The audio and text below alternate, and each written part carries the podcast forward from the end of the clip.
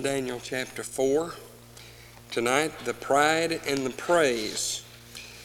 Nebuchadnezzar was not that unusual a man, except for the fact that he was brilliant, forceful, terribly rich, and achieved something that no other individual has ever achieved. And that is, in his own time, he brought his own family to predominance, having conquered the entire world as they knew it at that time. Chapter 4 of Daniel is a state document of the Babylonian Empire. There are other such documents in Scripture, but this is the only one that we have in its entirety without anything missing. Chapter 4 of Daniel is the decree, the descriptive thing that Nebuchadnezzar wrote or had wrote or dictated to a secretary, however he did it, describing the events that led to his personal experience with God. This is a voluntary and enthusiastic testimony based on personal experience. It is addressed to all the inhabitants of the earth, and I believe that this chapter describes the events that led to what we would call conversion as Nebuchadnezzar came to know God for himself. Could you turn me down just a little bit? I'm hurting my ears if nobody else's.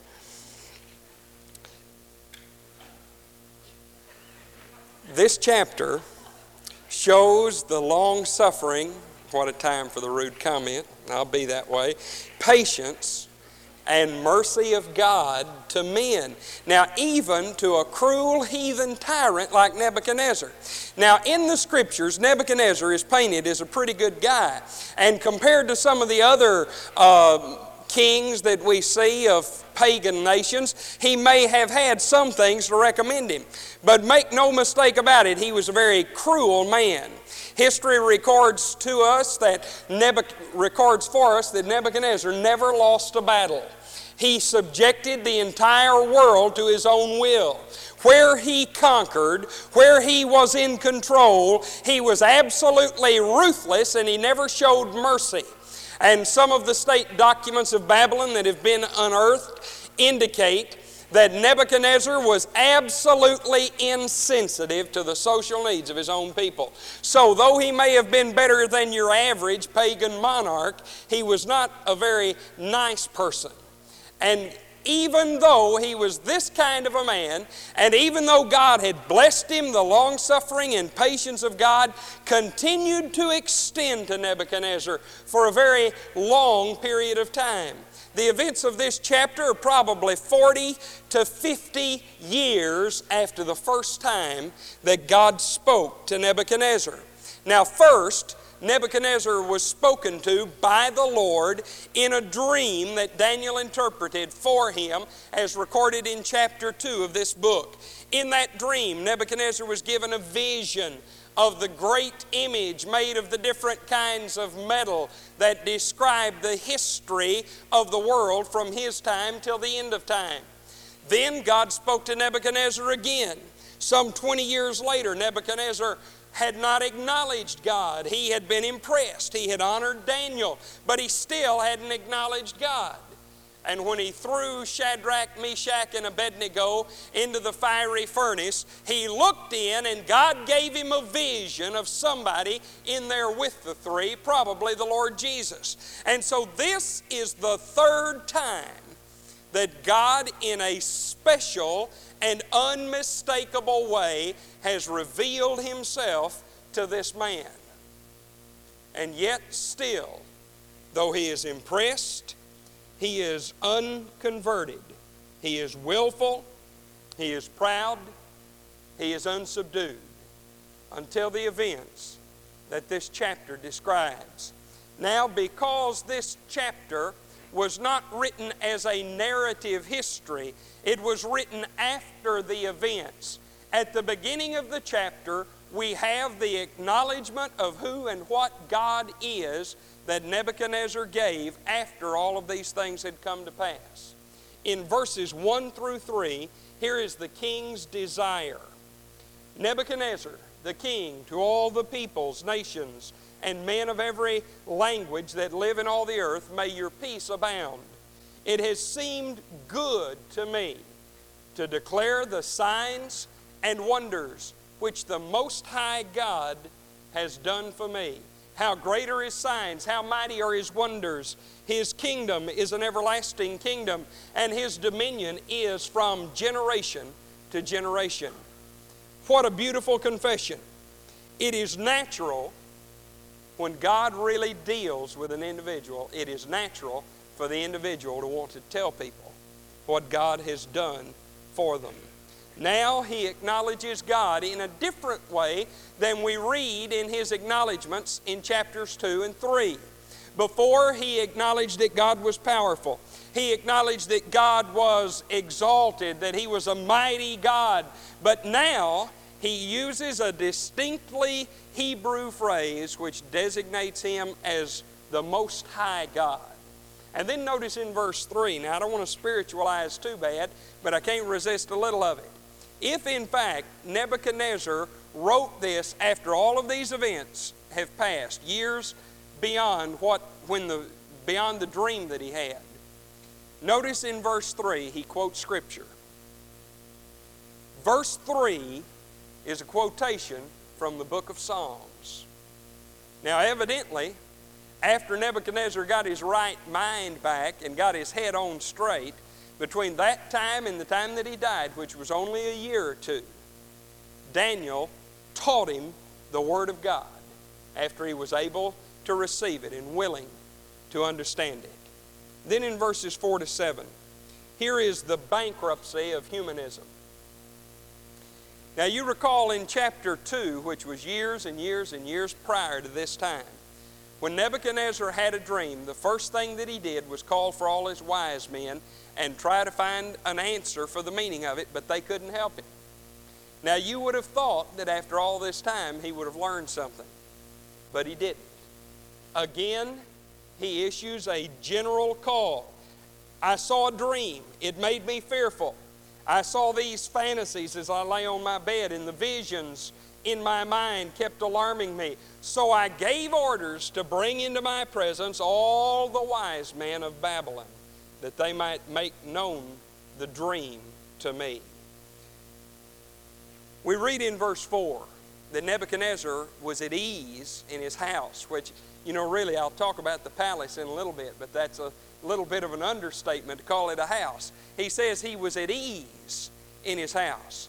Nebuchadnezzar had ascended to the throne at a very young age and become co ruler with his father. He had gone on wars of conquest as a man in his early 20s, and then, while still in his 20s probably, he ascended to the throne and had conquered the entire world. Then he had focused his attention on building in Babylon the most magnificent city which the world has ever seen till this very day. There is nothing ever been in history to compare to the city of Babylon, not even Rome. The historians tell us probably not Athens in all of her glory was like Babylon. And Nebuchadnezzar finally, in his old age, was at ease. He now dwelt in the most magnificent palace in history. I don't have time to describe the palace grounds, but the wall around Nebuchadnezzar's personal residence was six miles. If you started at one place and walked around the outside of it, you would walk six miles before you came back to it. That is larger than the ancient city of Jericho, which the children of Israel walked around and shouted victory when the walls fell down flat. So he was at ease in his house when all of this happened. You see, he could shut the world out. He could make himself totally secure in the way that a man can be secure, but he couldn't shut the Lord out. And he had a dream, like he had had previously, a dream from the Lord, and he was very anxious to know what it meant. You see, even after all those years, Nebuchadnezzar still hadn't learned everything that he needed to learn. Again, he calls for those who cannot help.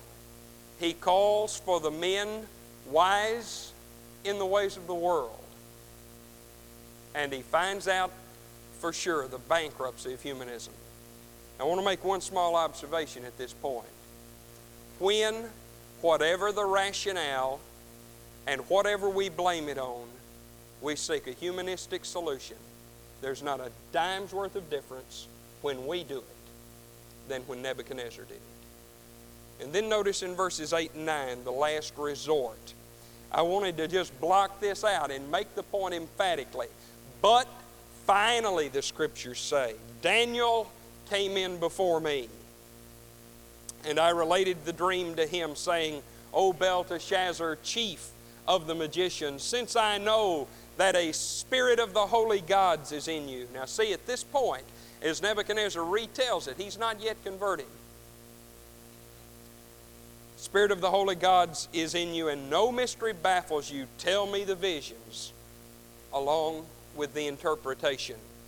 Nebuchadnezzar turned to God for help only when all else fails. You know, Nebuchadnezzar had not forgotten, surely he had not forgotten, the first dream, the one that Daniel interpreted for him. But you see, since that time, and then since the fiery furnace, when God delivered Shadrach, Meshach, and Abednego, and He promoted them, and they had ruled well along with Daniel, since that time, God had been silent. And in the first dream, God didn't say anything bad about him. In the first dream, Nebuchadnezzar was seen as the head of gold, indicating that in many ways his kingdom was superior to all the other kingdoms that would ever come on the earth.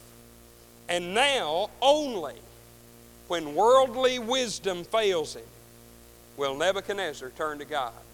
I think it's Vance Havner that tells the story about a church. I, Mike could probably do it for us in Havner's drawl and whole works, but I'll tell you what I remember about it. Something about a church, a discussion going on, and someone rises and says, Well, I guess we'll just have to trust the Lord. And some someone else says, Oh, has it come to that?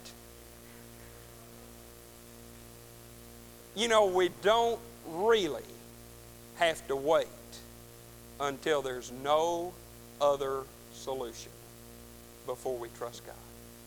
The last resort. Then in verses 10 to 18, aren't you impressed that I'm hurrying? Verses 10 to 18, the vision of the tree. I may read this for that, Randy. Nebuchadnezzar describes the vision, and in this particular dream, Nebuchadnezzar saw a tree, a great tree, a well proportioned, very, uh, very strong and healthy. Then he describes in terms that make it obvious that the tree is symbolic, that its height reached to the sky, it was visible to all the earth, its foliage was beautiful, its fruit was abundant. In it was food for all. The beasts were protected by it, living in its shade, and all living creatures fed themselves in it. And then, as he watched, one came and announced, a watcher. Now, the word angelic, if you have it in your translation of the Bible, is a parenthetical word. That means it's not in the original text. It's really kind of an editorial comment. I agree with the interpretation, but I'd just as soon if they'd left it the way it is, the way the Lord wrote it. The word watcher, now, Nebuchadnezzar is using terms from his own religious background at this point, his pagan religious background, where the gods very often sent their messengers to watch and to do their bidding. Now, Daniel will go on to explain what has happened, and as he sees the dream, the watcher says, Chop down the tree, cut off its branches, strip it of its foliage, scatter its fruit, let the beasts flee from under it, and the birds from its branches. Yet leave the stump with its roots in the ground, with a band of iron and bronze around it, in the new grass of the field. Now, at this point, the terminology changes from it, neuter, to he, him, and his, personal pronouns. And let him be drenched with the dew of heaven, and let him share with the beast in the grass of the earth. Let his mind be changed from that of a man, and let a beast's mind be given to him, and let seven periods of time pass over him. The sentence is by decree of the angelic watchers, And the decision is a command of the holy ones in order that the living may know that the Most High is ruler over the realm of mankind and bestows it on whom he wishes and sets over it the lowliest of men. Then Nebuchadnezzar adds, This is the dream which I have seen.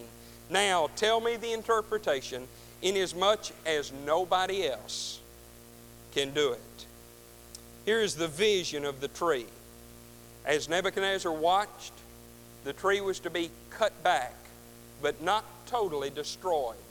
Now, though we don't know all the background of it, evidently it was a practice in the ancient world for what was left of a tree that might have some life in it.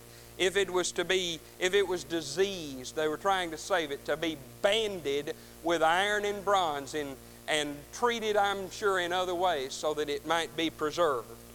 So it was banded in order that what life was left in it might be protected. And then it was drenched, changes over, and talks as though it were an individual. Let his mind be changed into the mind of an animal. Let him begin to think that he is an animal. This shows the sovereignty and the power of God. Now, the watcher, we are told in the commentary in verses 17 and 18, is an angel sent from God to carry out His orders. This scene, described in verses 17 and 18, is very much like the scene described in the book of Job. In the book of Job, as we begin the narrative of that book, two or three times we are carried into the presence of God, and the scene is at, like a throne room with a council of heavenly beings around God who watch over the affairs of men and come in and out and report to God about what is going on in the world of men. That's the same kind of a picture we see here, the picture of the heavenly council. Now, the disease of the mind which Nebuchadnezzar was to have is, is a legitimate thing. There are various kinds of it. They, the uh, psychiatrists call it, there's an avianthropy, they call it, for people that think they're birds. You know, it really gets weird, but the general term is lycanthropy. It describes what happens when a human being really believes they're an animal and begins to act like it. And that was the sentence that God decrees for Nebuchadnezzar. Now, Nebuchadnezzar was concerned because he had had these dreams from God before. He knew it had a significance. He knew it applied to something about him and his world.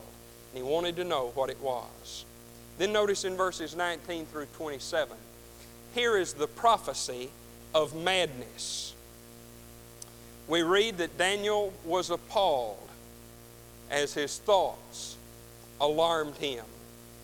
Now, Daniel knew immediately what the dream meant, but he was very disturbed by what it meant because he was fond of Nebuchadnezzar.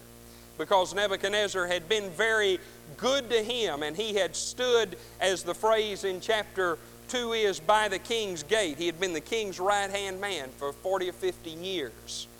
And he was appalled to know that the judgment of God was about to fall.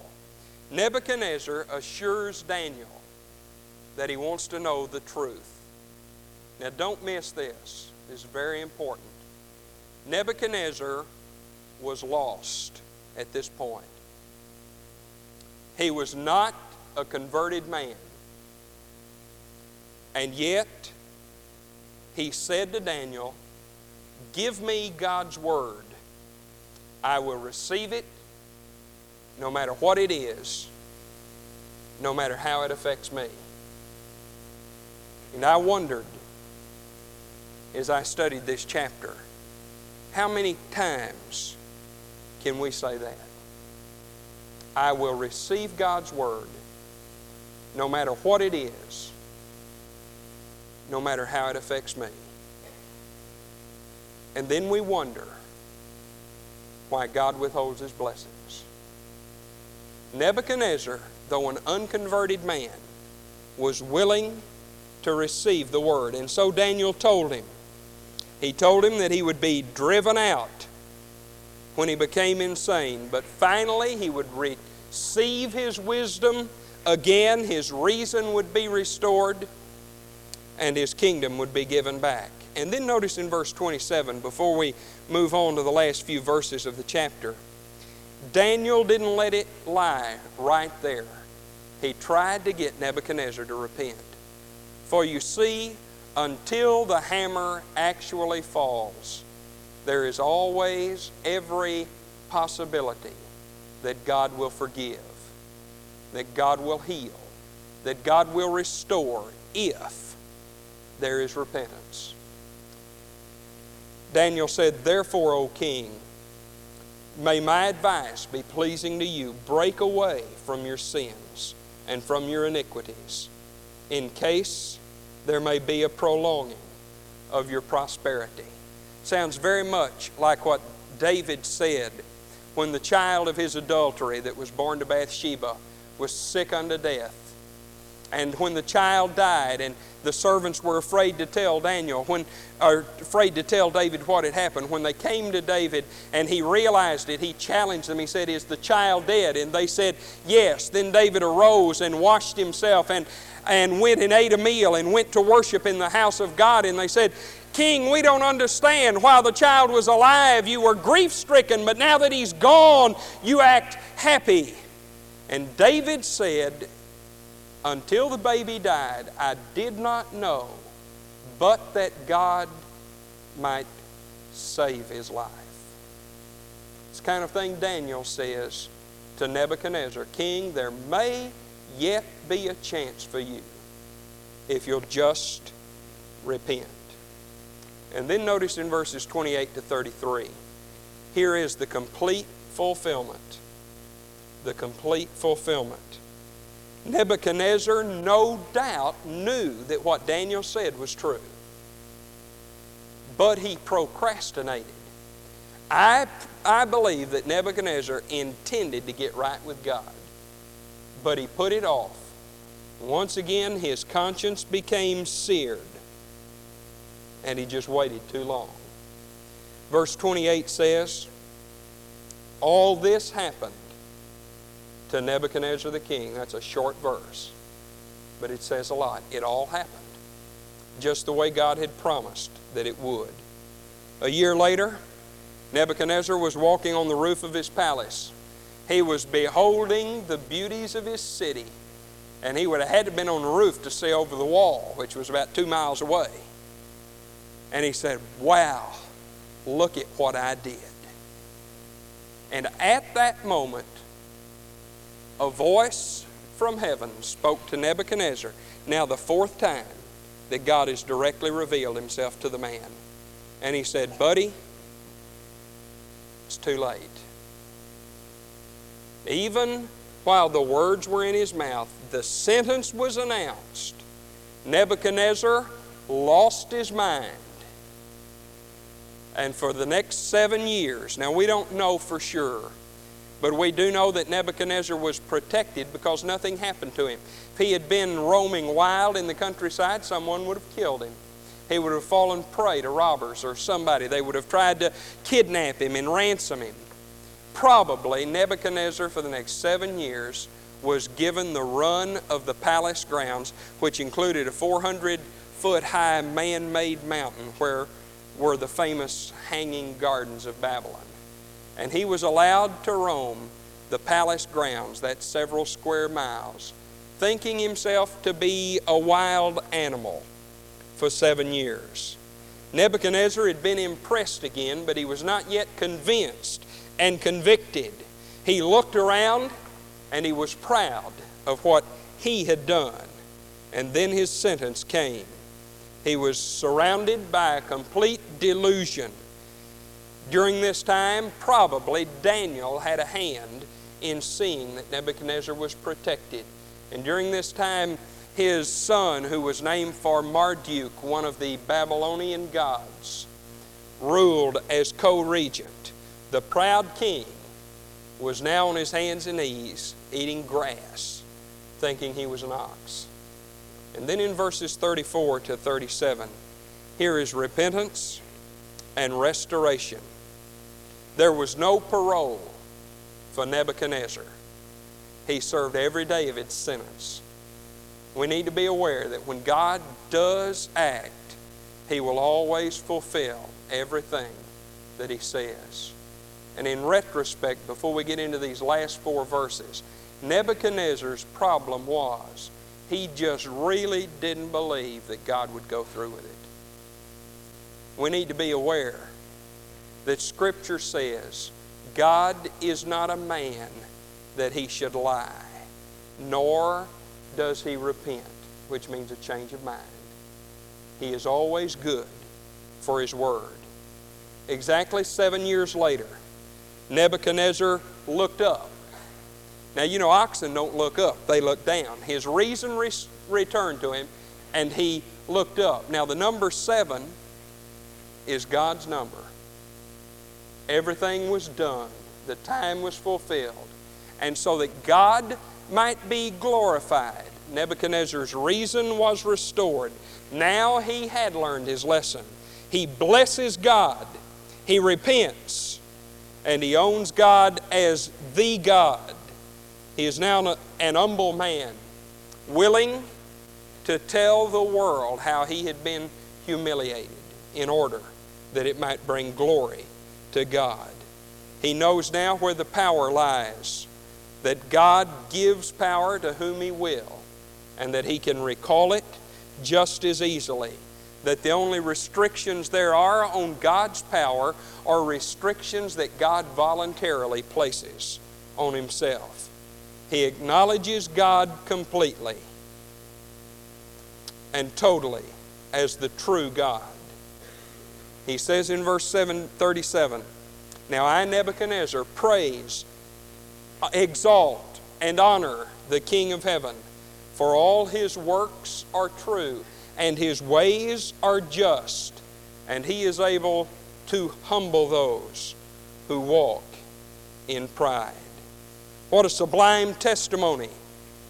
Nebuchadnezzar, for the last days of his life, turned his throne into a pulpit, his state papers into sermons. And he sends a message to the world that it needs to hear today. That message is that God rules. We need to remember it when things don't look that way.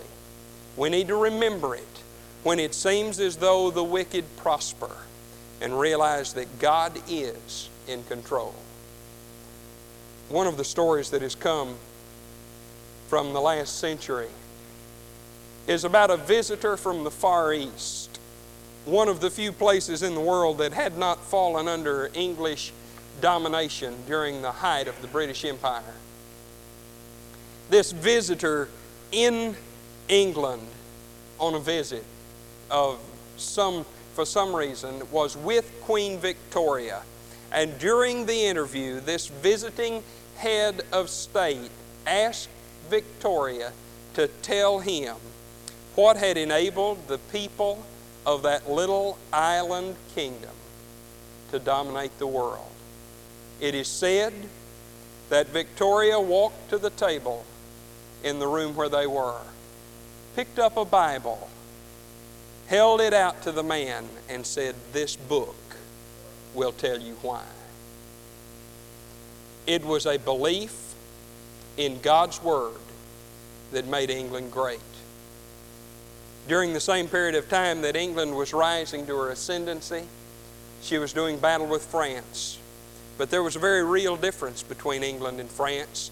For in France, whereas England had been freed from the domination of the Roman Church, France stayed under the domination of Rome. And two very different things happened.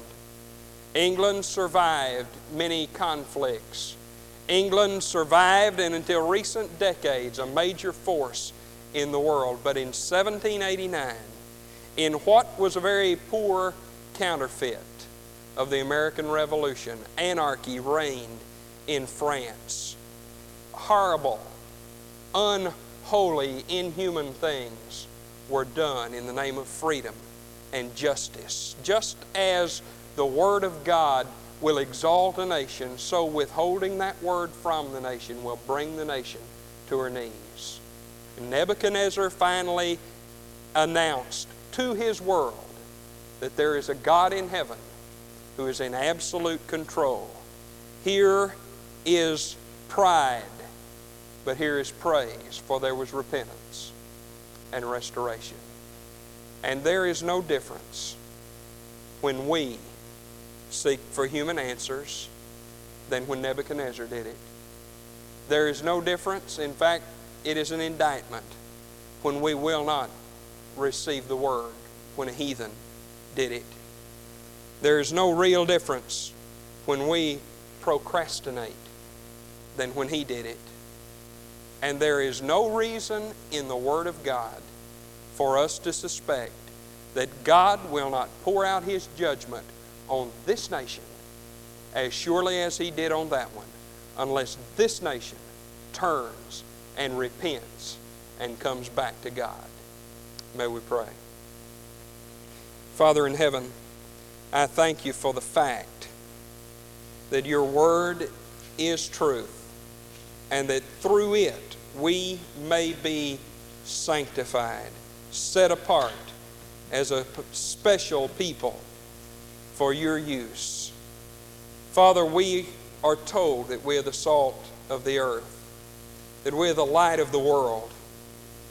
And Father, it seems as though this nation in which we live is, is going more surely toward the darkness every day, and that the salt has lost its savor and is no longer good for anything but to be thrown out and trampled under the feet of men. Father, we can't change the world, but perhaps we can make a difference here. Perhaps we can do something about Yukon, Oklahoma. Father, do with us as you please.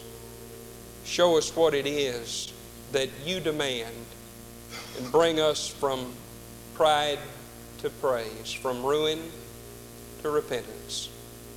Whatever you want to do with us, you have the right. We acknowledge it. Even if we didn't, you could. But we pray that you will do what honors Jesus through us, individually and collectively. For I pray in his name. Amen.